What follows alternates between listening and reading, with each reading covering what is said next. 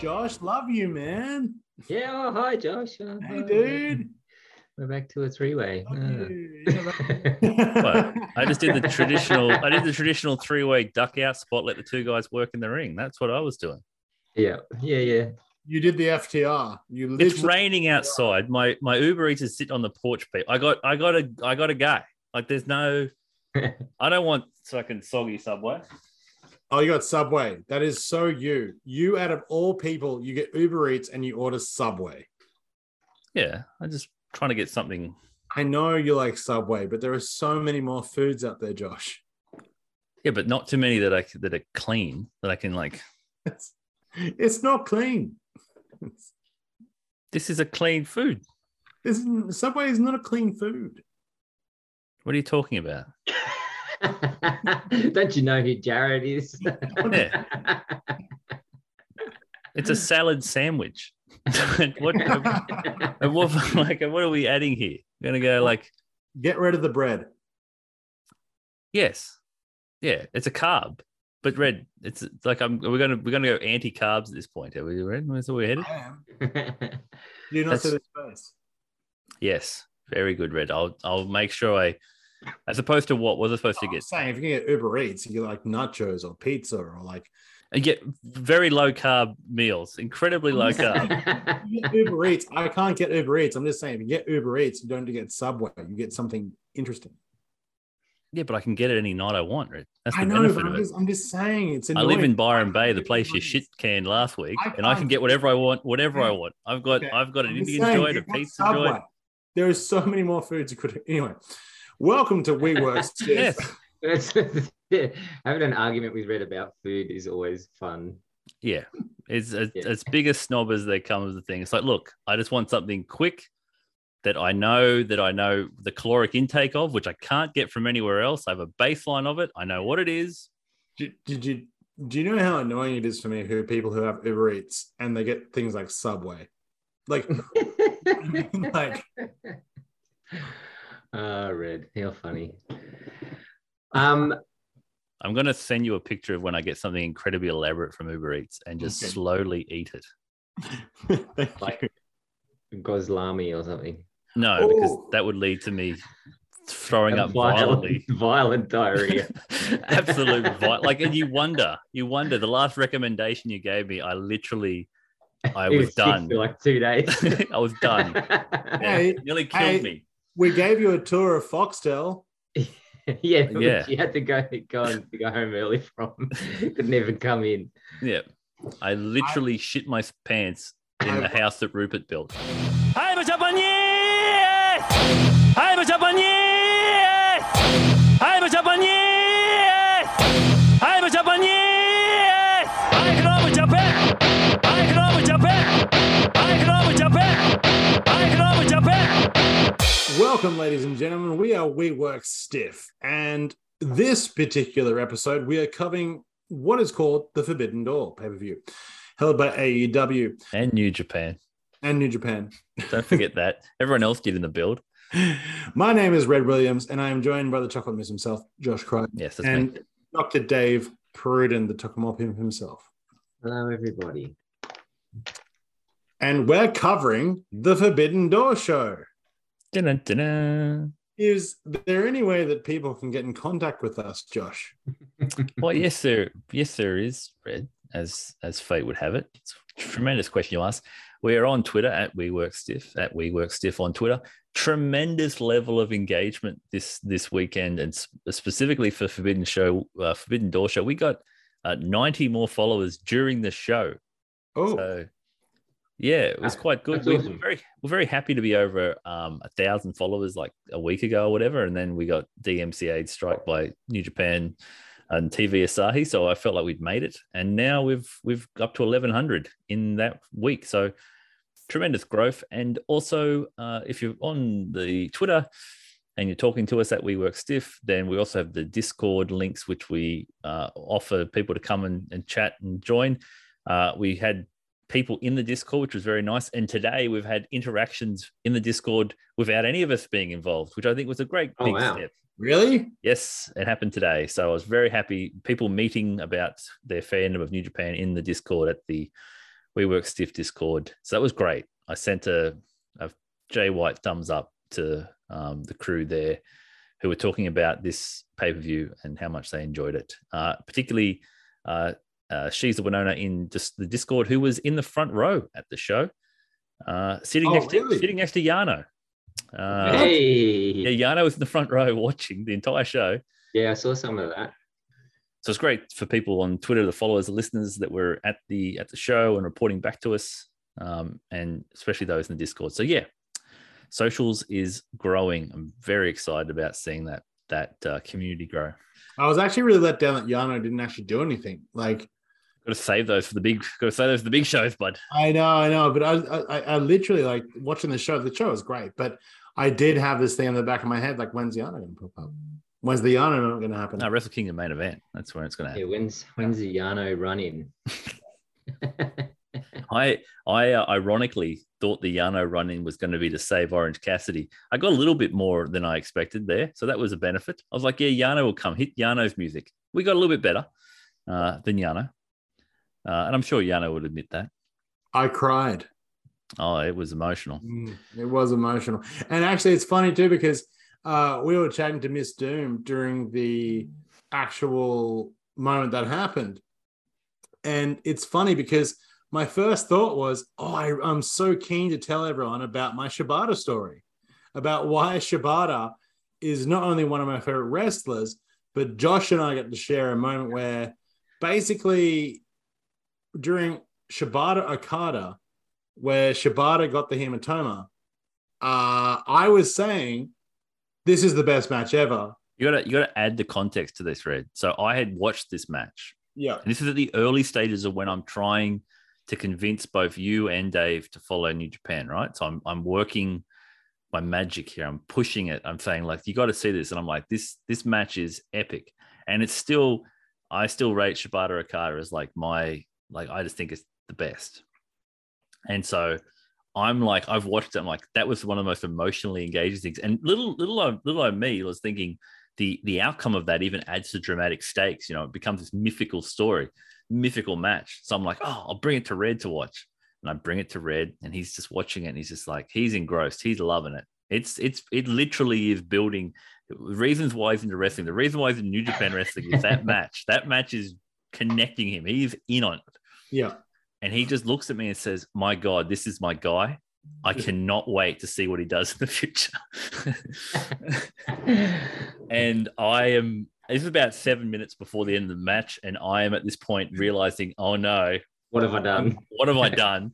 How am I going to break this news? What I mean, am I between going the three of us, we have an uncanny ability to pick guys where something fucking happens, and then they're no longer to be seen again. Yes, you picked cancelled people. Yeah, Red picks injured guys, and I picked Sanada. It just it just leads to constant. It's just you just get let down. But yeah, and it was just I and the, the look on Red's face. It was like the Ralph Wiggum. You can see where his heart, the moment where his took heart broke. It, it took me a solid hour. Do you Oh, remember? It took you me a happy. solid hour to actually like once you told me what had happened, it took me a solid hour to actually like come to terms with process. my favorite guy next to Naito, and he's never going to wrestle again. Yeah. Not only that, at that by that stage, we were like we were con- we were concerned that the man might that might be it. That might Like, be it. It Yeah. started to get the news started to come out and get worse. So yeah. the next week was even worse. I was like, oh no, what have I done? So, so when, when I heard his music come out of the blue, I man, I I jumped out of my chair. I was like, the, the That's wrestler, the That's great. wrestler. the- you know what I also thought was great, Red? Everyone in the crowd did too. Mm. yeah. And that was a really telling sign of like, huh, that's interesting. 'Cause Well, that is an I mean, obscure song. Like it's not a we're going Well- back a bit further than even the the lapsed New Japan fan here. We're going back five years there. but I feel like I feel like that show for people. I mean, the tickets sold pretty quickly. Yeah, the that show- there. that shows a big selling point to i mean coming in being announced was a big selling point to new japan fans in the west Yeah. wanting to see some new japan guys because you know they hadn't been able to tour or Yeah. whatever so yeah, it was good. I mean, they were always going to get the reactions live. I think the reactions live were were incredible for New Japan guys to the point of like it was like a New Japan crowd. Yeah, Yeah. it was. It was honestly the the crowd were one of the biggest parts of the show for me was how they reacted to everything, particularly New Japan guys. Yeah, They, they popped for Yoshihashi. I know, I know, that was huge. Yeah, like, I was- I haven't seen the pre-show yet, but okay, well, they pop for Yoshi. Yoshi gets a Yoshi gets a pop. Man, Well, we to be fair, they set it up. He was the first man out, so they knew what they were doing. they First man out on the show, so they were like, they were probably they were testing the waters. Like if Yoshi gets a fucking pop, we're in we're in for a show. yeah, the boys in the back all in a line, just listening out to hear what would happen when Yoshihashi walks out. But yeah, no, it was, it was something. It was something else. I thought the uh, the buy-in matches for the first time ever. I actually was so invested in the buy-in matches. Like I normally don't really care, but once I knew who was actually in the buy-in matches, I was watching.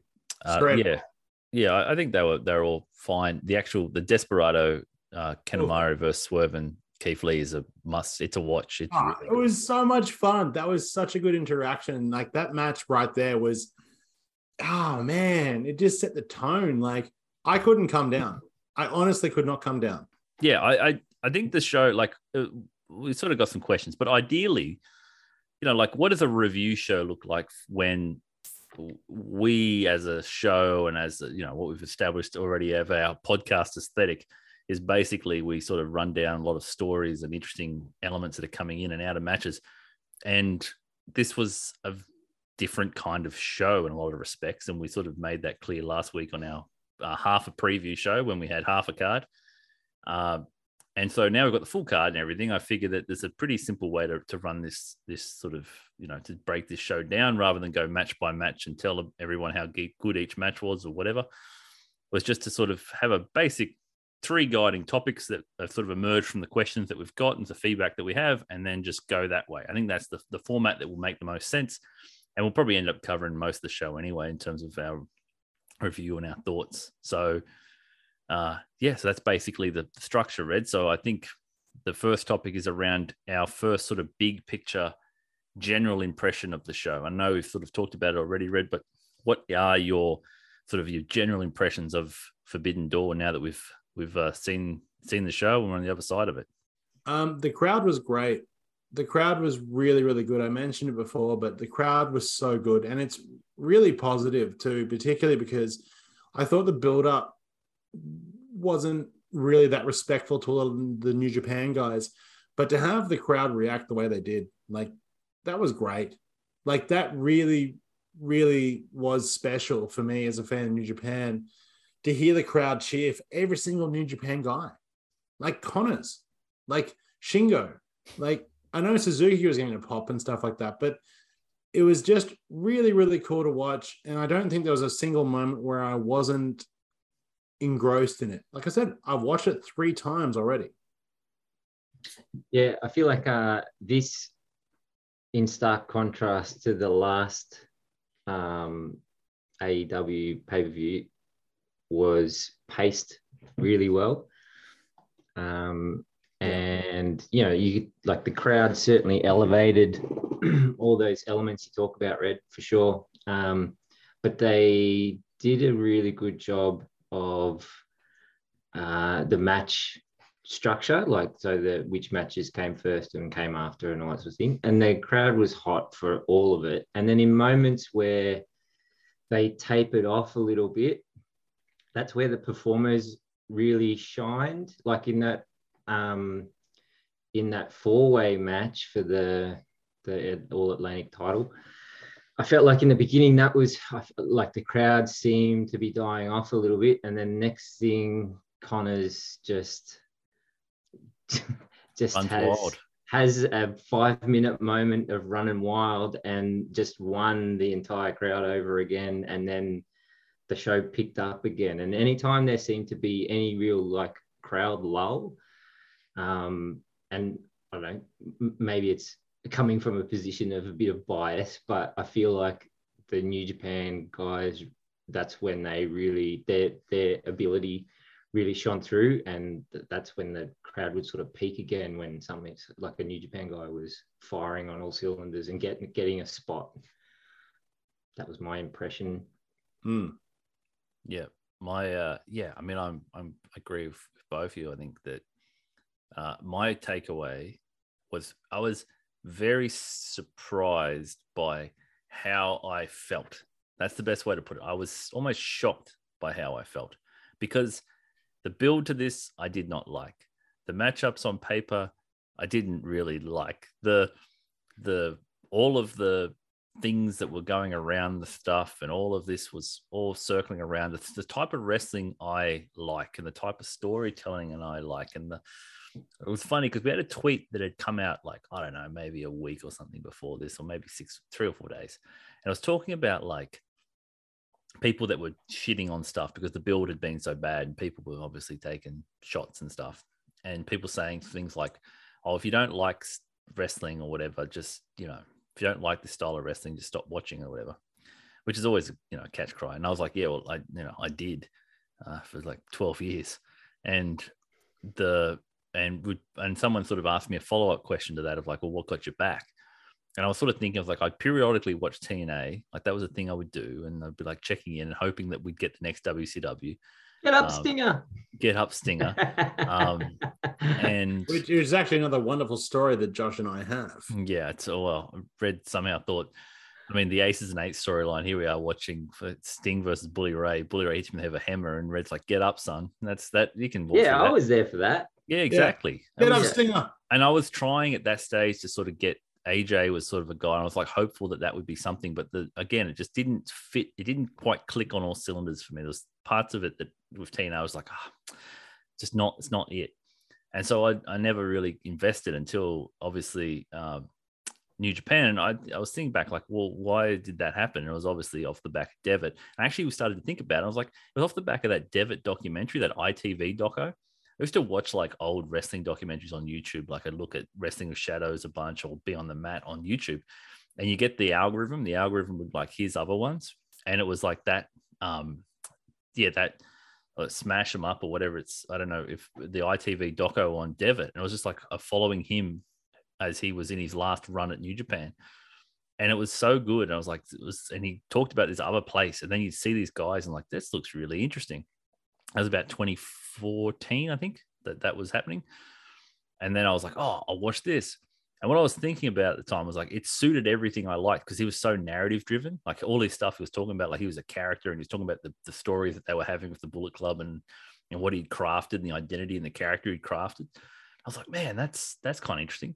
And I was thinking about it when I was watching this show because I'm like, I'm not. There's no proclivity of like I'm not predisposed to like this style of show because this this this show more than any show that AEW has particularly put on is like the spiritual successor to All In. After we've watched it, like once I saw it, I'm like that was like what All In was in terms of this show that was like a self-contained thing that had all these matches that every match sort of exceeded the next one and it was just this sort of love letter to pro wrestling and with some stories that were going in. I mean, the, I think the main main story going into All In was either you know Cody going for that NWA belt, or you know you know Adam Page and the story of his dick uh, with the now cancelled Joe Ryan. And so there was these like they they weren't necessarily the the types that would normally grab you, but it was more the the the the novelty of it, and also what it also what it said, like what it proposed is what's possible with pro wrestling. Like it was like this Yeah. sort of I mean, they were all presented so well on that show too, and that everyone was given a, a good spot, even the talent that wasn't sort of known talent. like a young MJF. Yeah, I mean Jordynne Grace and um, the Machine, Brian Cage, they had that moment in that battle royal that was awesome, and everyone got their opportunities to shine because it was like it was trying to do something and say something about pro wrestling.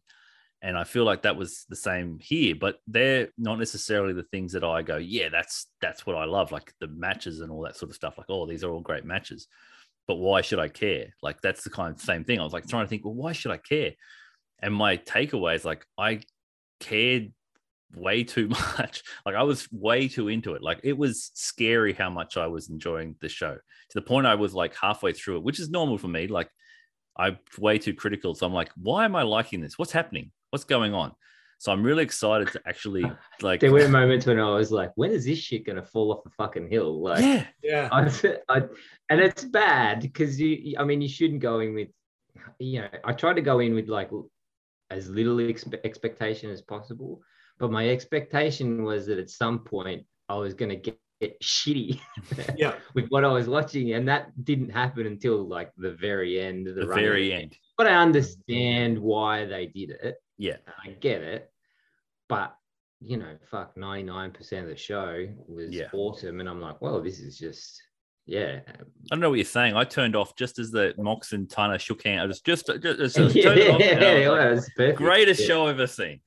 But I, yeah, my my overall impression, is, and I'm looking forward to sort of getting into to sort of explaining and trying to understand why as we talk it around was, I I loved the show, even though I think it didn't have a match on it that I would say is like the the best match ever or anything like that, but it just had everything about it presented something that I got got excited about, and I don't really. I'm kind of interested to explore why that is. So my overall impression of is Forbidden Door was was great, um, in spite of everything that has happened. Yeah, Forbidden Door was great, and I I think there's some there's some key lessons and some key ideas that come out of it that tell us why it was great. I mean, one of those would be that you give great performers an opportunity to perform and time, and they will they will effectively save any booking fucking bullshit that you that you try and put in front of them, you know, and block them with. But It, it's funny, you know, it's it's a great point you made before, Dave, because I have been very pessimistic with a lot of American pay-per-views lately. And this one really, I, I didn't I wasn't expecting for to be let down because I forgot because I was watching something I really enjoyed. You know what I mean? Like I wasn't ex- I was kind of expecting in some way to like, oh, that that was shit or that was bullshit.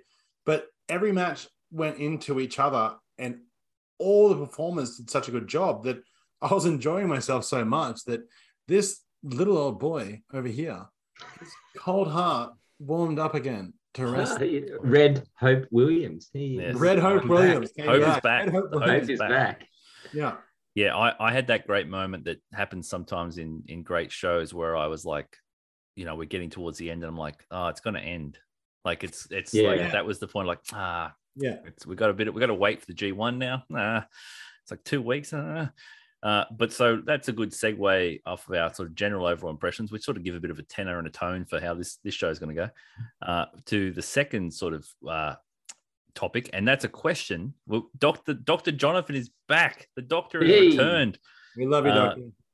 the original Doctor, uh, and his question was based on what we got in the end. Would you say they pulled this show off, or was there still a gap between expectations and reality?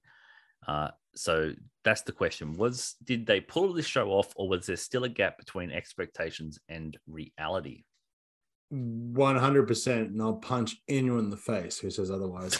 Um, no, I mean, like you had everything going against this pay per view. Like you had injuries, you had sickness, you had uh, travel, uh, you had all these things going Yep. wrong. Booking tropes. You, you had matches change on the fly, all this kind of stuff. Like, no, this pay per view really kicked ass. It was a really, really good, solid couple of hours of wrestling, like dudes grabbing dudes and two chicks grabbing each other. Um, That's great. So it was one of those things where it's like this definitely exceeded my expectations Was the key having low expectations for your Red? You think it It would have was. exceeded had you had higher expectations? big time. I, I have to lower expectations now with every aspect of my life. Way to be a peasant. It's a good Mhm. lesson in this in this the COVID age. yeah. Uh yeah i mean i mean i didn't I, for me same as red. So i didn't have particularly high expectations. So it certainly bridged the gap and more for me as far as ex- expectation versus reality. Um but you know having said that i knew i knew regardless of whatever the matchups were when i really looked at the card I was like, you got so many good for performers involved, regardless of injury and illness and travel and whatever. uh, that the, the matches were going to be good. You were going to come away with like four or five really good matches that would make the show pretty good. Mm. Um, and it just ended up being that like I didn't I didn't really find any No. of the matches weak. So um, yeah, so yeah, I, I they definitely, in spite of everything, pulled off the show. Yeah. It's like and and now we look in sort of hindsight, like I, I'm seeing some of the the stories that are coming out about the just the sheer number of injuries that occurred, like this, like from particularly AEW's side, like they've got a like it's gonna be it's like gonna be waking up um after a big night for AEW when they realize the summer's coming and they've they've got they're missing half more than half their roster. Uh, like it's going to be a very tough summer for them, I think, in terms of TV because they're just they're they're going to have to build some people, some new people are going to have to Well, get that- built. I mean, that's good. I think that that gives them an opportunity to use some of the guys that they've signed. That they, you know, you got Miro back now. I think Yeah. that's great. Um, there's there's plenty of talent there that could be featured in bigger spots. I'd like to see guys like Keith Lee get a bigger spot because you know, you see bits and pieces, but. You don't see too much. And Swerve and you know, even even Darby's been sort of you know on the back burner over the last few months as well. So you know, I mean, that is the beauty of having a, an expanded roster that's really, really deep. Um, and you know, you got guys back that were kind of like their guys in the beginning, like Moxley and Jericho, and Yep. Uh, so they're back now that you got Bryan uh, uh, and um, Punk and Cole out. You know, those three key big signings from the last few months yeah. and you know potentially Kenny coming back soon. So I think they'll be fine, and I'm I'm looking forward to uh, you know I'm all about sort of seeing you guys get featured in Yeah. in story. So force them to to start to move towards that because ultimately the thinking coming in like i'm saying like expectations versus reality like what like did they pull the show off? Like what was the goal of the show? Like what were they trying to achieve? Like that's kind of my thinking for this type of question is like what were what was, each company trying to achieve? What was the point of this thing? I think aew wanted to try to put on something that was a a, a sort of a love letter to pro wrestling, a demonstration of their commitment to pro wrestling as an ideal, like an idea and a thing. Like we are we're going to be a company that stands for pro wrestling as paramount. And i think their idea for doing that is to try to connect to as many of the best pro wrestlers in the world. And um, undeniably there's they live in new japan pro wrestling. Like that's where the the, the tippy top um, are hanging out. So i think that the ability to to to showcase that was was clear. I mean obviously they got a benefit of you know majority beating them which is always nice for them um, and part of the the nature of the politics of what you're doing in any of these situations, it makes sense. I've got no, I don't really care. As long as Jay wasn't losing, I don't really care about wins and losses otherwise. I think that's and I think most people that, that are thinking on those lines are, you know, I really think are missing the point because as as Red and I were having a chat before, and as you mentioned, Dave, like Clark Connors, like if you're New Japan, for me going in, like I there's the biggest thing I was thinking, like I, I'll, I'll make this point and then I'll explain what I'm trying to get to. But like Clark Connors comes out of this like a made man. Like if he turns up on Dynamite next week or two weeks or whatever, he's over.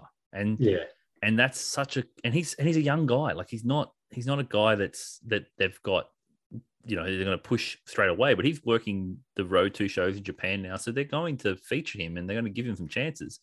And to get him that exposure and that experience, it's only going to be beneficial. So they get it. They get everything they wanted out of those guys getting that opportunity from Shota Umino getting that Yeah. opportunity. You know, like they get everything they need out of those. That like it's a it's a plus. It's a massive win for those guys just for those moments alone. Um, but it's I think it's more than that for me because, as you said before, Dave, like it's such a lesson in get out of the way, get let the workers work and just get out of the way. But I was trying to figure it out. As I said, I was trying to figure out because I'm watching this show and I'm on Twitter and on in the Discord, and a lot of New Japan fans are just losing their. I mean, the level of hyperbole was it was it was pretty insane. Like people were calling this like generational show of the year, that it was like show of all time. Like people were just gushing. And I was trying Yeah. to think like, why are we all having this sort of this sort of shared. I, it's it's probably a delusion. Like you look back and go, I don't know if it was if it was that to that level. I'm not sure, but the experience was was very much heightened. And I was like, I was thinking about the like the looks on the guys' faces. Like when Yoshihashi walked out and got a pop, the look on his face, it was just like it was an emotional connection that you can't really describe, especially for the New Japan fans that have sort of followed sort of the pro like New Japan through the pandemic era, because like you can't you, you really can't dismiss or underestimate the impact of two and a half years of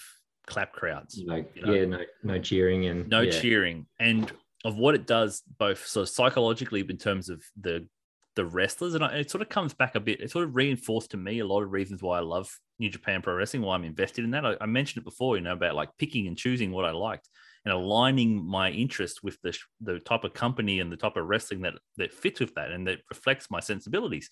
New Japan did that, and even when the cheering went away, the, the storytelling and the character development and the way that they integrated the pandemic into their characters, the way Tanahashi was like this exasperated guy about how he couldn't have the reaction and how he couldn't like slap hands with the you know the young girl in the crowd that was trying to cheer for him. He's crying about that, you know, like he's building yeah. this baby face. He's just building on his persona.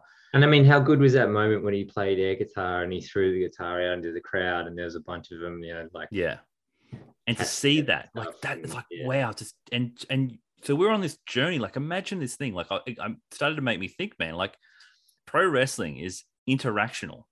Like it's not oh, absolutely. it's so interactional. It's so i feed off you you feed off me the crowd and we having we have a relationship. And i think during the pandemic it was almost the emp- the empathetic relationship grew because we felt bad as fans we felt bad for them because we they couldn't they couldn't get what they normally get out of pro wrestling and they felt bad for us because they couldn't give what they wanted. So it was this yeah. mutual feeling of we're both feeling bad about what's happening. So two and a half years of everyone feeling a little bit down the dumps about where we're at. And knowing that there's this this like communication form this interactional communication that's happening between these two parties and for so long they haven't had it. And it's it's revealed so much about guys like Tanahashi how masterful he is because he's been able to set up matches. Okada's the same, Shingo's the same, Naito's the same. You know, El Desperado's in that category. Being able to have to to basically plan out a match, know what they're going to do, know the crowd, and just go and do it, and trust that it's going to be good. It's like they were doing matches where they didn't know if the crowd liked it or not, other than polite claps. So they're having yeah. to just trust their instincts to put on great matches without having that feedback and so, as I said, like it was that, and I realized in thinking about this show, I was like, that's what I hate about like other types of pro wrestling that are transactional. Like they are, this is what we're going to do, and you go out there and do it, and we don't deviate, and that's what we do, and we get what you want, and it's not interaction, there's no feedback, it's just you'll get what you're given, and there's little bits in this build that are transactional, like that are we're trying to tell a particular story and we're going to get to that. I'm going to present you with certain things. We're not going to allow you to have that opportunity. Like a uh, Zack Sabre Jr., for instance, not getting a chance to get a mic on Dynamite. I'm like, yeah. let the man speak. Let the man speak. Trust me. But it's like, oh, he's presented in a certain way, and that's transaction. He's presented. He's not able to feed and then give back. But we get to the show, and it's interaction city, baby. Like everyone's interacting, and the moment that happens, mm. and you see that, and it's particularly noticeable with Despy and Kanemaru on the pre-show, on the buy-in, where they start playing up their heel master tactics, pointing to their head about how smart they are, and the crowd is just eating it up. And it's realizing like, and the looks on their faces, like the level of pride. Like I'm feeling pride. I got nothing. I got no fucking stakes in this shit. But I'm like, how good is this that they're finally getting that opportunity? And they sense of like, and as you said before, Dave, like when the crowd went down, they, the New Japan boys said, let's bring them back up because they value and yeah. they cherish it at a level that I don't think anybody that hasn't had to spend two and a half years doing it feel they were like, you're coming back. We're getting you back because yeah, we want to be all in this together. Everyone in this together. There was, I think, my favorite moment of the entire show, and this is going to be really weird, was it's Sting. like, yeah, and I think Schiavone came out just for that. I think he had yeah. one commentary. He yeah. commentated one match. It was that. It's Sting. dang. I mean, but that's I mean that's Schiavone, isn't it? That's what people want. You know, yeah, it's look, great. Schiavone in the back with Juice as well, just so Juice could keep saying Schiavone. Just Yeah. like it was like peak WCW energy. Like for people like me, I was just like, oh, Schiavone. Was I just like- love I, I just love the fact that it's like they lost to Roma and that like they had to readjust and Sting's like, guys, I got it. yeah. Put I me in the rafters, then I'll come down here and I'll jump. Sting, okay, we get it. But it's like, no, no, I'm gonna jump on them. Yeah, isn't it one of the great surprises that Sting in a late stage of his career has become New Jack? Like he just jumps off things. Like that's his thing. He's like he's he's AEW's New Jack. Just get me up on something and let me fall. I just, yeah, I, I mean, they were probably my two favorite matches back to back. The four way for the US, um, well, the brand new AEW title, Whatever the All Atlantic. and, and but I, I love the tag team as well. I, I think that was my favorite segment of the entire night. Was I, I yeah, I don't think anything missed. Put it that way. I don't Yeah. think there was a miss. yeah, I just think that you know, I you know the PAC winning part, but I didn't Yeah, see was that. great. coming. no, I didn't either. coming. I thought I Miro would win. like, I was so blown away by it, and also too, the crowd was so into Connors. It was great, wasn't it? It was so cool. It's like I was, I was like, you know, Who's this guy to start with? And it's not to begin with. They were like trying to figure out who is this guy. well, I know that you and Dave have had your indie experiences and you found guys and everything. For me, that was like I've come back into wrestling, and I've seen Connors during like you know the the Super Juniors, Yeah, and I'm like, that's my boy, that's my boy. that's good. It's great Yeah. to have a boy. Well, he's, I mean, he's a young boy. Like he was over in New Japan doing those young lion cups and stuff, and he was he was around, but he was around before, back when we were watching, you know, when we were all watching together. He was just hanging out there, but he didn't have the long hair and he didn't have the the full whatever the you know the horn, big horn energy. I just Um, thought I, I just thought it was great, and the crowd was so behind him. Yeah, when he hit that um that that spear into the into Yeah, the table, it was crazy. Yeah, then- like, whoa. really simple stuff, man. Like it was just Yeah. like he was the underdog that was inexperienced, and they just made that the story that he doesn't he doesn't really belong with these guys, but he's going to fight his way out. And then Yeah. people thought he was legitimately a chance of winning, and it was like, and then they wanted him to win. It was like. Who, who? I mean, you could have gotten long odds for a "Let's Go Clark" chant breaking out at the United Center, you know, like, know. I know. but he got one, He got And- one. He got one. Yeah. and he's a made man. He could turn up on Dynamite and be over. like, yeah. it's like how good of a benefit, and he and he lost. No one cares that he lost. No Yeah. one's worried that he tapped 100%. out. It's like he's he's like New Japan gets everything they wanted. They get out of this show. They get out of a guy like that. That from now on they've got they've got a made man. What Yeah. an awesome! What that's great, and not just him. You know, like A whole bunch ELP, uh, a whole bunch of guys like even ELP uh, going into the G1. And yeah, you know, I, I thought that was that those little tiny notes are really cool because that's kind of what in the build up I think we were all disappointed about was there was none of it. Yeah. there was none of it exactly. And so Maybe because there was no Kevin Kelly, Fred. yeah, that's true. 'Cause Kevin Kelly, he, I tell you what, it was an upgrade. It was uh, I know it was It was an upgrade. It was like, oh, But Well, yeah, is- no, I think that was my favorite segment of the entire show was that that four way match and then the tag match. I mean, Stern. the Stang, it's It was like- It was like a PWG match. I know It was a I know, legit PWG Yeah. match, but with Sting. I know, and like, and the thing I couldn't stop thinking about was, imagine a guy like ELP being a little Canadian boy watching Sting, and then he's in the ring with Sting doing a nipple thing.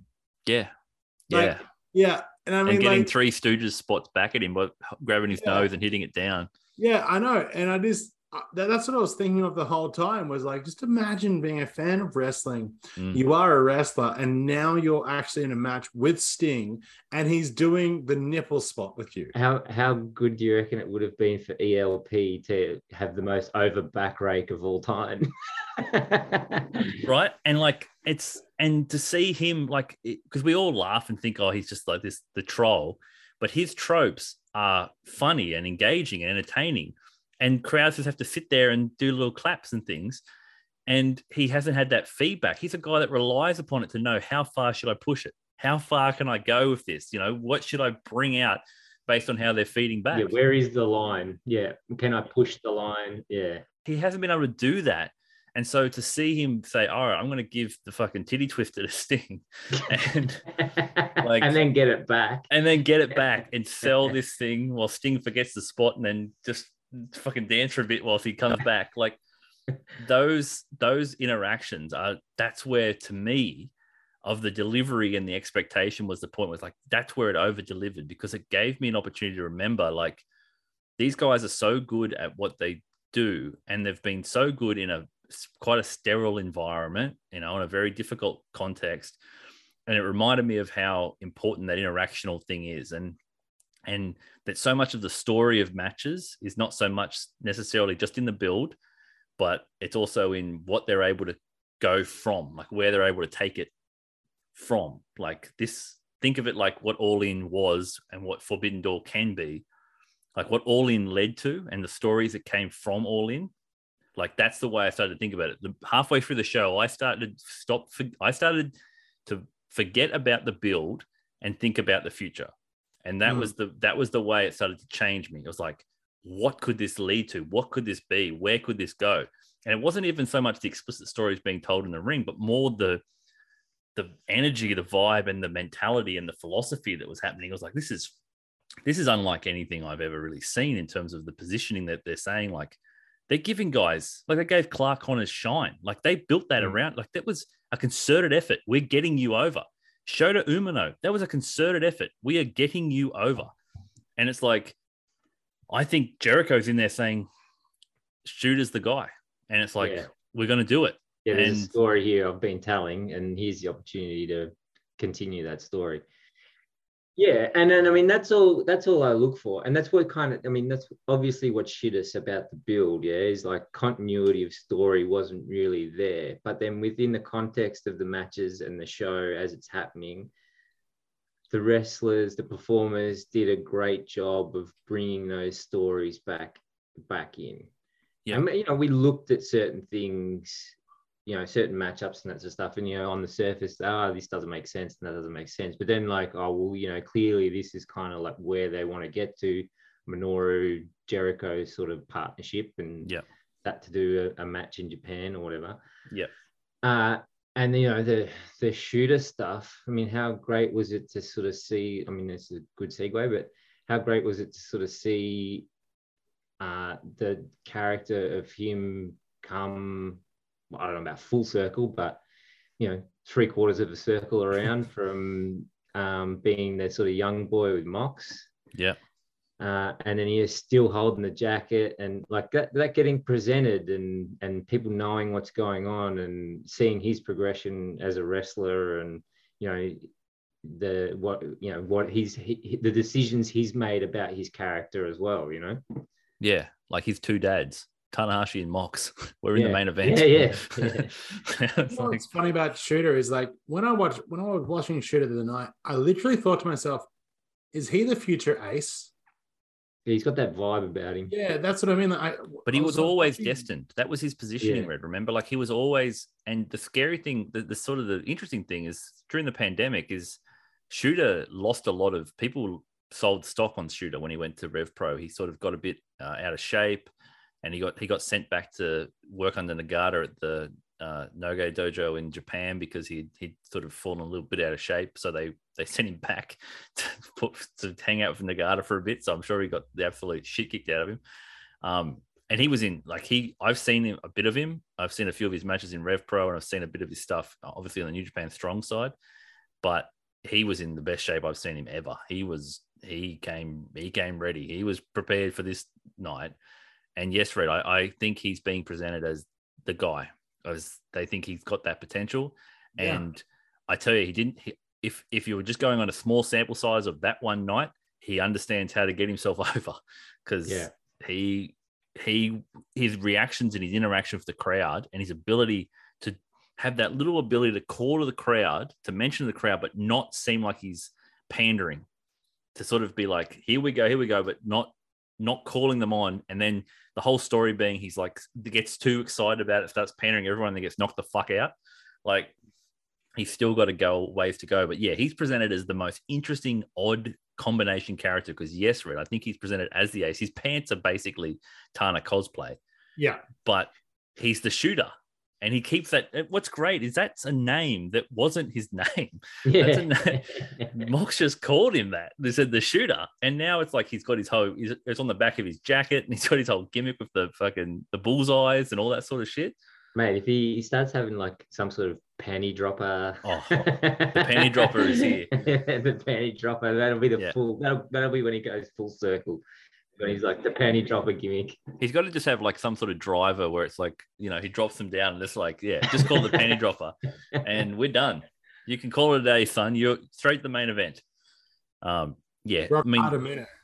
Yeah, I mean, think about it, man. Like that's where New Japan is. Like it's sort of like for two years, two and a half years, it's been sort of dormant in the sense that they they haven't been able to bring these guys across and connect them back up. But this is the future. Like Shota's the future. You Uemura's the future. Narita's the future. Tsuji's. These are guys that are out there. They're just hanging out, waiting to come back.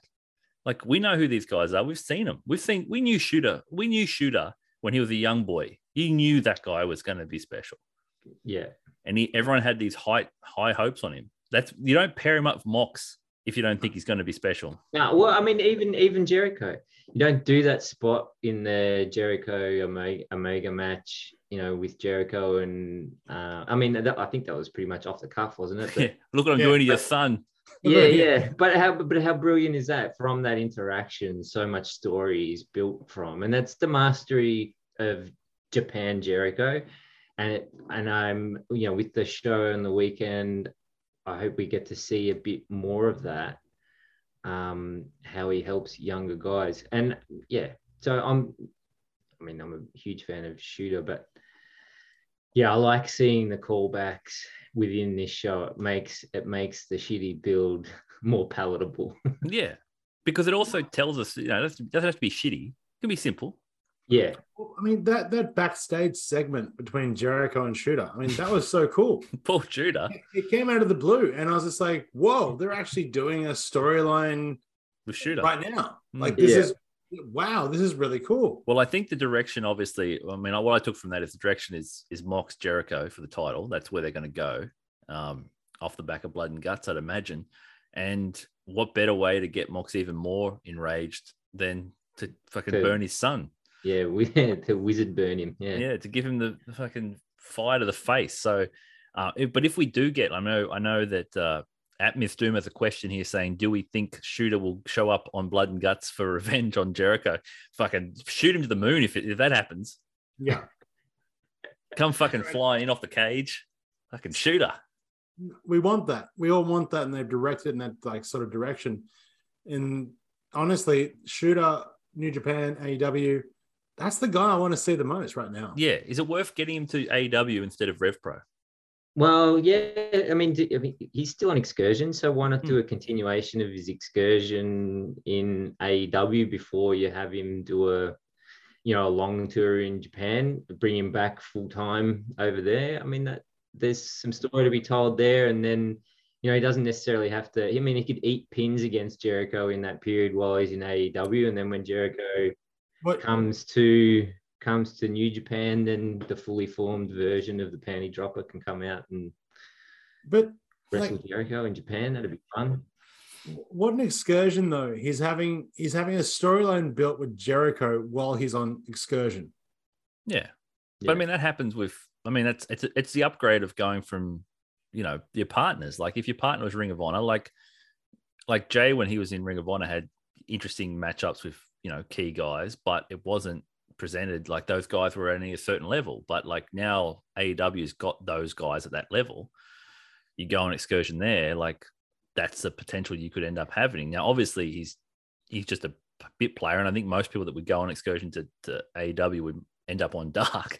I would say. That's okay, but that's why that's why this this partnership we wanted it from the beginning, really, and Yep. we wanted it to be important, and we wanted it to mean something for AEW as well, because because of the talent share that you can do, and it would it's beneficial to young boys coming up through the New Japan ranks, and it's also beneficial for young guys in AEW to get rounds in against top tier talent on a regular basis. So. Hmm. I mean, if anything, that was always that was always the thing that I had hoped for, more so than a you know one-off pay-per-view here and there. we're on record, Dave. I mean, we've got it. We'll have to go and find. I'll find it from the archives and put it up when we eventually get a Patreon, as the as the fan base and community grows. Now we'll, we'll grow find an archive somewhere. But we talked about it when that had. I mean, we were we were recording live when they announced the AEW at, at the Tokyo Dome, and and when we speculated about what we would love to see, and that was exactly what we talked about. And it was kind of funny because I know this week Mox did a really extensive in, interview with Renee um, Paquette, his partner on the sessions, that, yeah. and he talked about the Forbidden Door and what he and I mean, I look, he's the grand, he's like he's the he's the he is he says I'm the Forbidden Door, but he is literally like is it the maitre d? Like who I don't know what the he's the guy at the door that's making sure that this happened. And, and, when you think about all that's happened, and he he openly said, like, I love New Japan. He said that in the post match press conference as well. I love New Japan. I love AEW. I love them both. I'm proud of both. And he said, like, I didn't have to be on this card. I just wanted to see it happen. And he actually made specific mention of like when he said when it was happening, he's like, I was saying to people, why isn't Darby coming over for Best Super Juniors? Why isn't he doing that? Why aren't we getting these guys across? And why aren't we sending you want to you want to pop a big number bring tanahashi over for a three week build for a tv main event it will work like yeah and he was he was sort of really like really focusing on those areas and he said in the renee interview he talked about when he was in with the the black uh, blackpool combat club and they're training and wheeler yuta got the message saying that if his visa was cleared he'd be going over and wheeler came up and asked them and he said to them it, it means I'm going to miss the pay per view though. Like I'm going to miss the pay per view. And he said Regal, Mox, and Danielson, who are all there, just looked at him and said, "Go." He's like, "What are you even thinking? It's not even a question. You go." He's like, "You're going to get like eight, nine matches against the best junior heavyweights on the planet." Versus one pay per view match, he's like, you have to go. Like we will not, you we're not stopping you from going. You, we're, we're telling you you're going, and it's like that's the philosophy that those guys have. And I think that there are there are sections in AW that obviously won't have that, but those guys certainly have that. Uh, yeah, it's highly valuable now for AEW to have those guys there, particularly Regal too. I think his guidance for those young guys is going to be invaluable. Oh. His son was in the New Japan dojo. Yeah. So like he's he's a, obviously a big proponent of that, and they've all had all those guys have had New Japan experience, and they all recognize the value that it brings to their career. And big part of AEW, and I think it's something that's really fascinating, is the guys that are most over have all come up through the same way. They've all come up through traveling the indies, working the around the world, and then working high level, top end New Japan main events and big time matches, and the, all the top guys that, that started the fucking company did that. Mm. And so the next generation that are coming up and are trying to replace those guys in time are going to, I suppose, come up through their own infrastructure, wrestling once a week or once a fortnight they're not going to have the same capacity that those guys have. They're not going to be able to work at the same level those guys have because they haven't had anywhere near the same experience.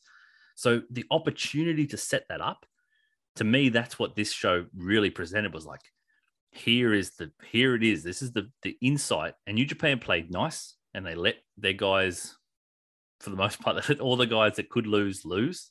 You know, they took they took far more L's than than AEW did on the night. And I think they said, yeah, we're, we're willing to play ball and I, I don't know what this partnership ends up looking like. I don't know what it presents, like what New Japan want to get out of it from the other side. But from for one night, it was a it was an insight into what's possible if a relationship is saying a, a Shota, a Clark, these guys, and all, I mean, what a endorsement for your fucking development system. Like Clark's yeah. not like.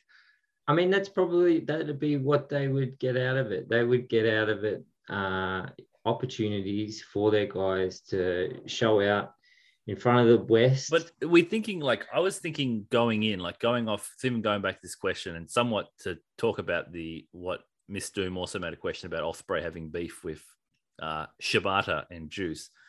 Um, was the, the perhaps nothing sort of encapsulated the the the the show more than Ospreay versus Orange Cassidy in terms of going in. I think most people were of the belief that okay, what is this pairing? Like, obviously, if we're going to do dream matches, most people that are fans of Ospreay in particular would pick uh, 20 guys, 11, 10 guys before they get to Orange Cassidy.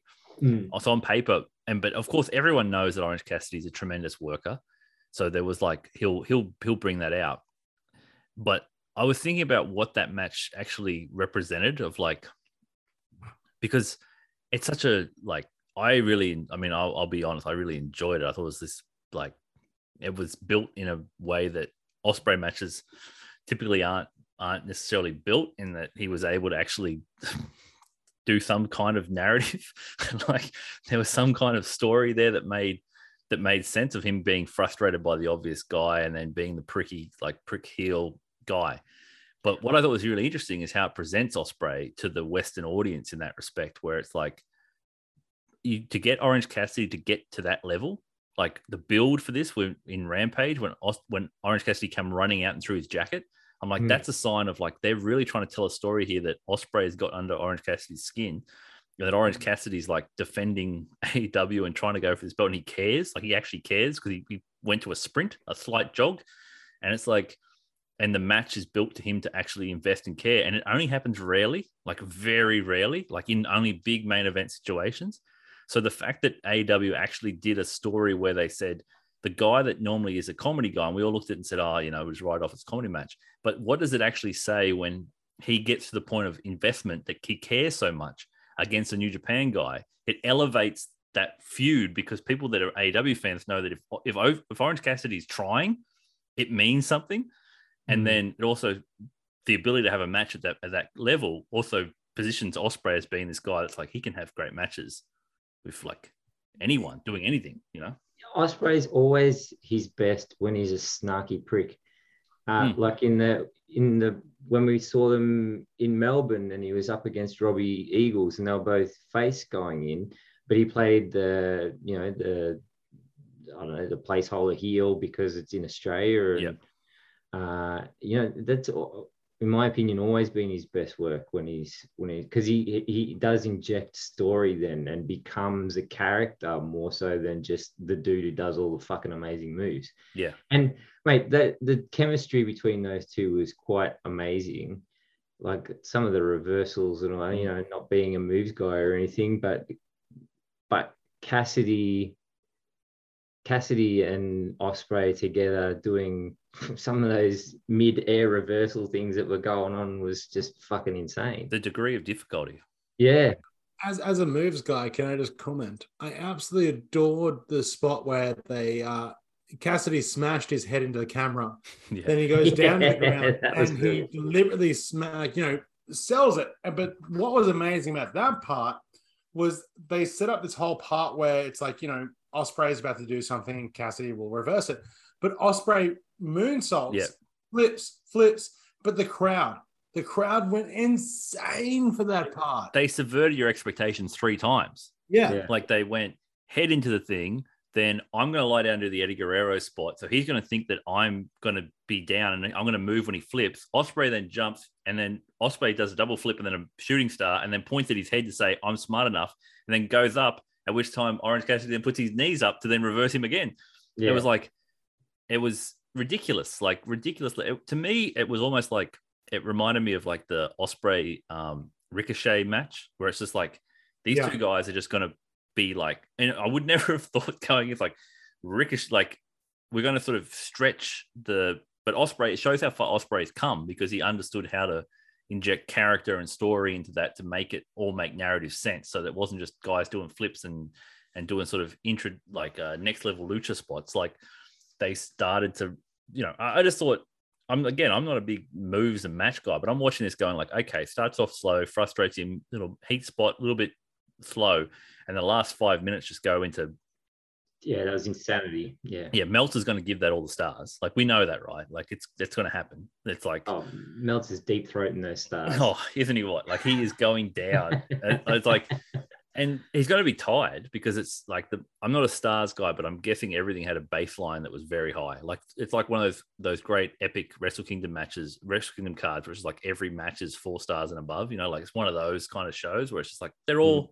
good and then the next ones are really good, and then these are even better. But it's like I and this is the point I was really interested in. It's like I liked what they did with with Juice in terms of he can't work because he's got his he's still got his couple of weeks to get back for G1. He cut just the greatest WCW promo. Just I just love, you know, Schiavone Like, I love the I love the Juice and Jay combo backstage. I thought that was great. and they're, the you know consciously paired together as And this. and also I kind of was thinking about it while I was watching. I'm like, the bigger promo here is the Juice promo. I like that that that Pip and Jordan playoff. and also that he grabbed the mic Yeah, yeah. when he went to hand it to Jay. Yeah. He grabbed it first and said, "Over here, Oh, mate, the Schiavone." smellness around Juice Yeah, is just over here, awesome. Schiavone. Yeah. Pippen and Jordan in the United Center. That's also a nice little touch. um, But they and they and then Jay saying, "I'm going to do what you did." You know, like you beat three guys on the same. I'm going to do the same thing. Like this Yeah, little yeah. subtle one-upmanship between these two. and then in his post-match promo, he's like, "I beat all these guys on the Yeah. same night." Blah, Yeah. blah, blah, yeah. So So they're they're they're pairing them up perfectly. uh, and it's, also, it's going to be fucking epic. Uh, But I think they'll have a long run together first. But Yeah, but also like when they during this match when Ospreay and Cassidy are going, They pan up to- they pan up the crowd shot, and-. And he's there with El Phantasmo and Hikuleo. yeah, yeah. You know, he's sitting next to El Phantasmo. Like those two are hanging out together. So it's really interesting that they've been consciously paired there, sitting up there, sort of. And they're, I mean, those two could be an amazing pair, just fucking shitbags. But yeah. they're they're allowing people to realize. I mean, Kevin Kelly's doing his best. I mean, the only downside, other than the end of the show, the only downside I had for the pay per view was Jr. getting the hot tag. JR. Oh, oh like- God. And yeah. Kevin Kelly is doing his utmost. Wait, hang on. Are you saying, are you saying JR coming out was a bad Oh, one? it was so bad. It was he's he's a shoot heel commentator now. He's not a he's not a kayfabe. He's a shoot heel. Like Is he? it's it's like he's shitting on everything. Look, I'm not gonna lie. When I heard his music, I popped. Good for you. But when I heard him talk, Yeah, I did the opposite of pop. I went like Yeah. reverse pop. I was like, oh my god, please let Kevin Kelly pop. speak because Kevin Kelly is trying his best. Like we saw it in the Zack Sabre Jr. match as well, but in this particular match, Kevin Kelly is trying to get across to this to the Western audience this story because it's a it's a fucking important story heading into G1 because the final night of the G1 is Juice versus Ospreay. So it's a very clear direction they're going narratively. Like they're trying to tell it. Juice is up in the fucking stand. They're trying to tell this story. And Kevin Kelly is getting it across that he was betrayed by Juice because Juice is was a friend of his and that Juice had lied to him about this stuff. And then Jay's like, "Oh, did you drive him?" it's like, "No." And then he goes, and then he keeps going along to then say, like, "Oh, the the, the he doesn't give the belt back, and, he, and he's he's he's got this idea that he this is only a number one contenders match. He's trying to tell the story." And Jr. legitimately says, "How about we talk about the wrestling?" And it's like, yeah. I was like, "Are you Shut kidding up. me?" I was like, Yeah. oh, "You're you're going to talk about the wrestling, all right?" But then, but all he does is not talk about the wrestling and just talking, sh- like just started Talking shit. like saying nothing the whole time, saying nothing. And that actively hurt the match. That's what JR is, though. That, yeah, but he never, but he didn't used to. be. Never. He's never been this. He is he is legitimately actively shitting on the match. Like he's actively shitting against the story of the match. We saw it in the Zack Sabre Jr. Claudio match where Zack is wrapping him up in the ropes and and JR's like, is he deaf? He can't hear that he's calling and things like and then Kevin Kelly has to actively say to him, Zack knows that Bryce will not DQ him. He's smart. He knows he's not going to call it here. He's going to push it to the very limit. This is the like that's that's, the point. Like yeah, the idea is what I found it's fascinating and it's, it's I've really picked up on it now is that wrestling is so much about in the in the context of the the matches in the context of the show when the show is presented it's kayfabe. It's a story. Everything in there should propel that story. Everything. There shouldn't be slide marks outside of it. It's it's kayfabe in the context. Jr is the worst at breaking kayfabe because he keeps mentioning things that aren't like when Claudio debuted and came out, JR is saying, What a pickup for our locker room, what a pickup in this thing. Kevin Kelly is saying, What a pickup for the Blackpool Combat Club. Yeah, exactly. And Yeah. that is the dis- there is your distinction. That is the level that at this point, this guy's talking about like he's got a podcast. JR's doing a podcast whilst watching the show and shit like he, he might as well just bring Cornette on. At this point, like there they go and have a talk and play their gimmick. Like both can have their fucking gimmick because it was actively bad. And that was the only part I was like, oh man. And I'm not alone because when I was watching on Twitter, you should see the pop Kevin Kelly. People, Kevin Kelly's winning that Wrestling Observer Announcer of the Year award back from Excalibur. He won it fucking on that show because people got to see him against those guys. could hear yeah. him in comparison. And they were like, holy shit, this guy gets it. He's telling the stories, he's repelling the characters, he's helping them get it over. That's his job.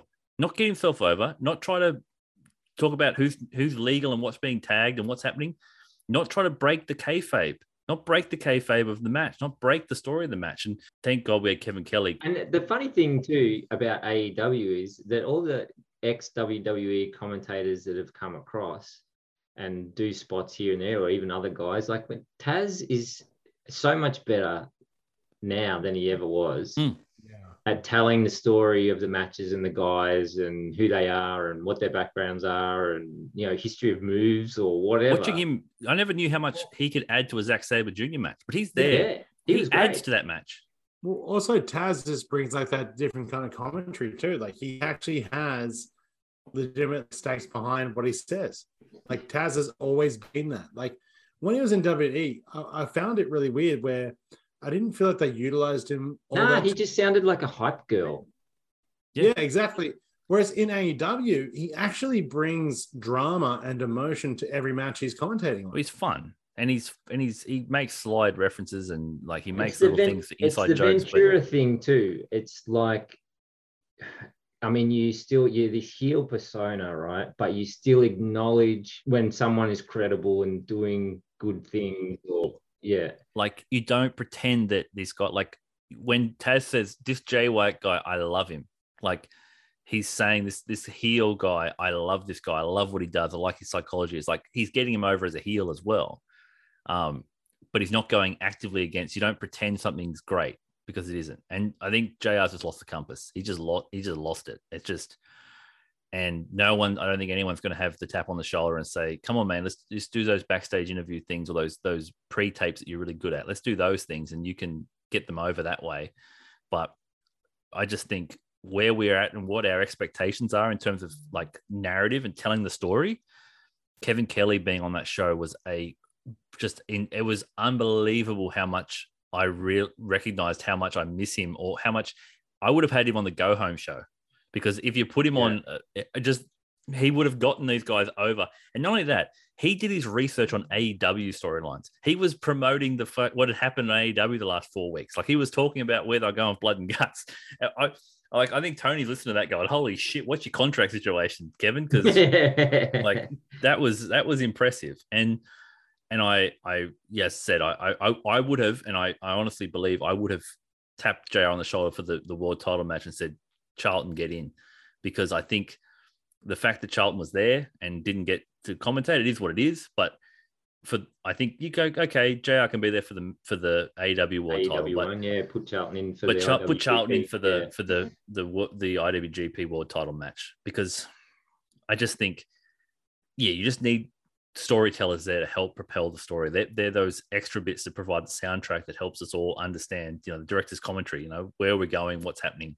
You know, Yeah, because there were there were times during that match where uh, I felt like, uh, I mean, Taz did a really great job of mentioning Jay, but where the AEW guys sort of didn't really talk about it. It was all talk about Hangman and Cole and and a lot about Carter and not so much about Jay. And like Jay's the fucking champ, like Yeah. needs to be spoken about. So Taz was great there at picking up the slack then between the, him and the other AEW commentators. I thought. What do you what do you think, Dave? Just what do you think about like Red had mentioned the crowd, like the audience and the type of reaction and the like what like uh, we talked about before about them being obviously New Japan sort of fan base. I mean, but what what does that type of reaction do in terms of conveying to whatever? I think they're saying it's over hundred thousand buys. Like, do you do we That's think that New Japan's going to get that level of interest off the back of this? Like, people watching this are going to go, like, if you didn't know who Okada was, you're going to want to know who Okada is, not just for how he wrestled, but for the reaction of like, man, these people are going nuts for this guy. Like, what's what's Yeah. the go of that? I I mean, I look, I think just putting the fan hat on for a moment. If you're if you were an AEW guy, a fan, and hadn't really seen much of New Japan, and you watch this show, and you see some of these performers and some of the reactions that they get from the live crowd, I think. I, unless you're cl- completely unaware, unaware, um, I feel like that you're going to be intrigued enough to perhaps pick one or two guys to maybe go back into their annals Yep. and have a have a look at you know some of their stuff from New Japan or potentially you know hearing about this G1 thing potentially going oh what's going on over there maybe I'll have uh, you know I'll keep my eye on a on Mm. a Carter or you know why is why is that guy you know the big name is Okada why is that guy Jay the champ you know Yeah. What's the goal? if you're if you're in any way curious then there's things in there that would draw your attention because there's plenty of guys who really showed out even in minimal time slots like Oh know, yeah. You, you see a guy like Shingo on that show and you're like man is there a guy who can do speed and power cleaner than him What a god! What an absolute god Shingo was. Yeah, and Kevin Kelly again, great work, Kevin, saying that's the thing. Like that's the thing, Taz. There's no one that's like that. There's no one that, and you got to give it to Schiavone. Schiavone there to he was in that match to yell Sting, but he's watching Shingo and he literally says, "This guy can do all the moves. like he, he yeah can do well he everything. can he's like he can do everything. Like, and it's like yes, he can do everything. And to present him in that space where it's like I again, Red and I were talking about that match earlier, but the the like presenting those guys in a PWG style match with a crazy with Sting, the the you know New Jack Sting, and just having this like this ridiculous PWG spot fest, but the the interest that that generates of like not only that, but a guy like ELP being paired with the Bucks, where you can clearly see the lineage of like Mhm.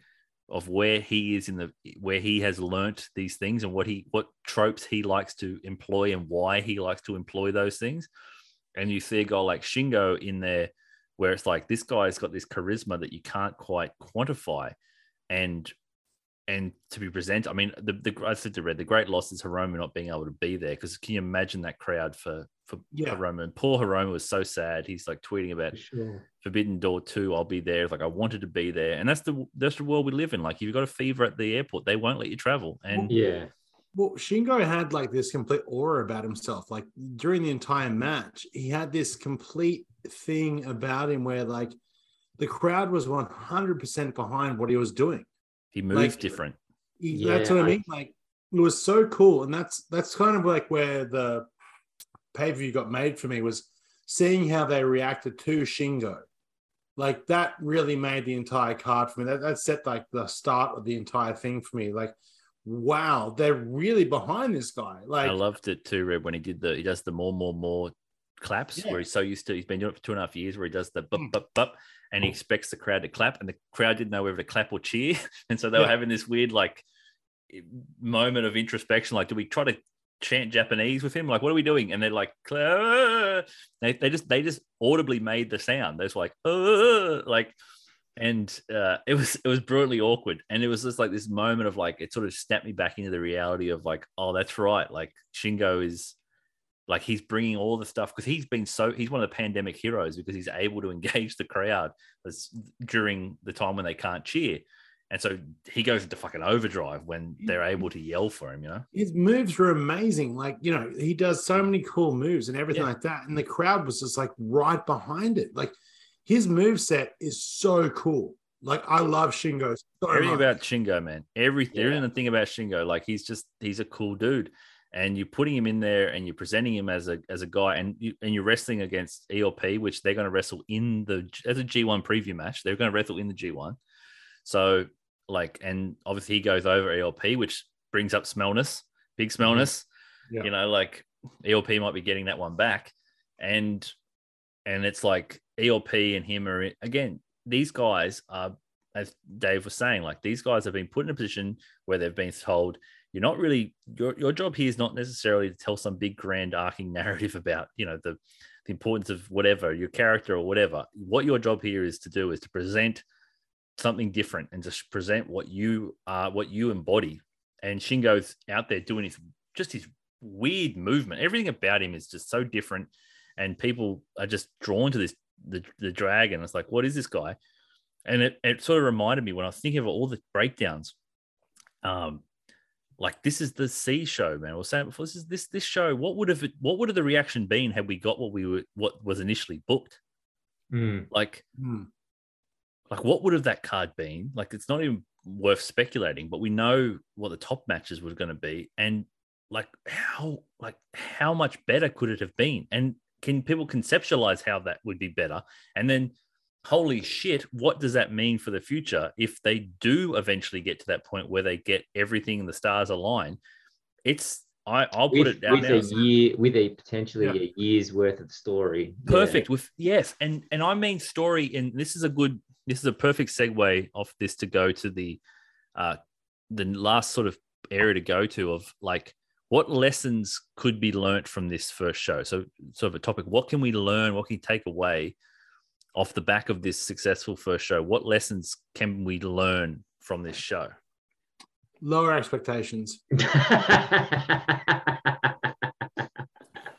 That's but the problem with this show now, Red, is that we're going to have expectation. yeah you can't have low expectations off the back of this show red it's impossible I- yeah. I think I think the, the the big takeaway from all of this is that you can you're allowed to be excited about wrestling again because for so many years now, like not just like the pandemic and everything, we've been let down. AEW has put on average pay per view after average pay per view after average pay per view. I, I wouldn't go that far yeah.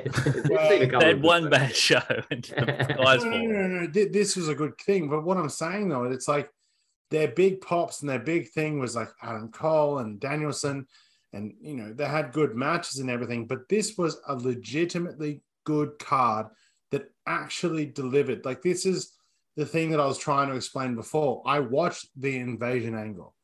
I wasn't there for WCW New Japan back in the day, but I still saw the invasion angle. No. Starrcade 95. It wasn't Forbidden Door greatly exceeded Starrcade 95. That- that- that's that's what I mean. That this entire thing, though, this is a great relationship between the two companies and the fans.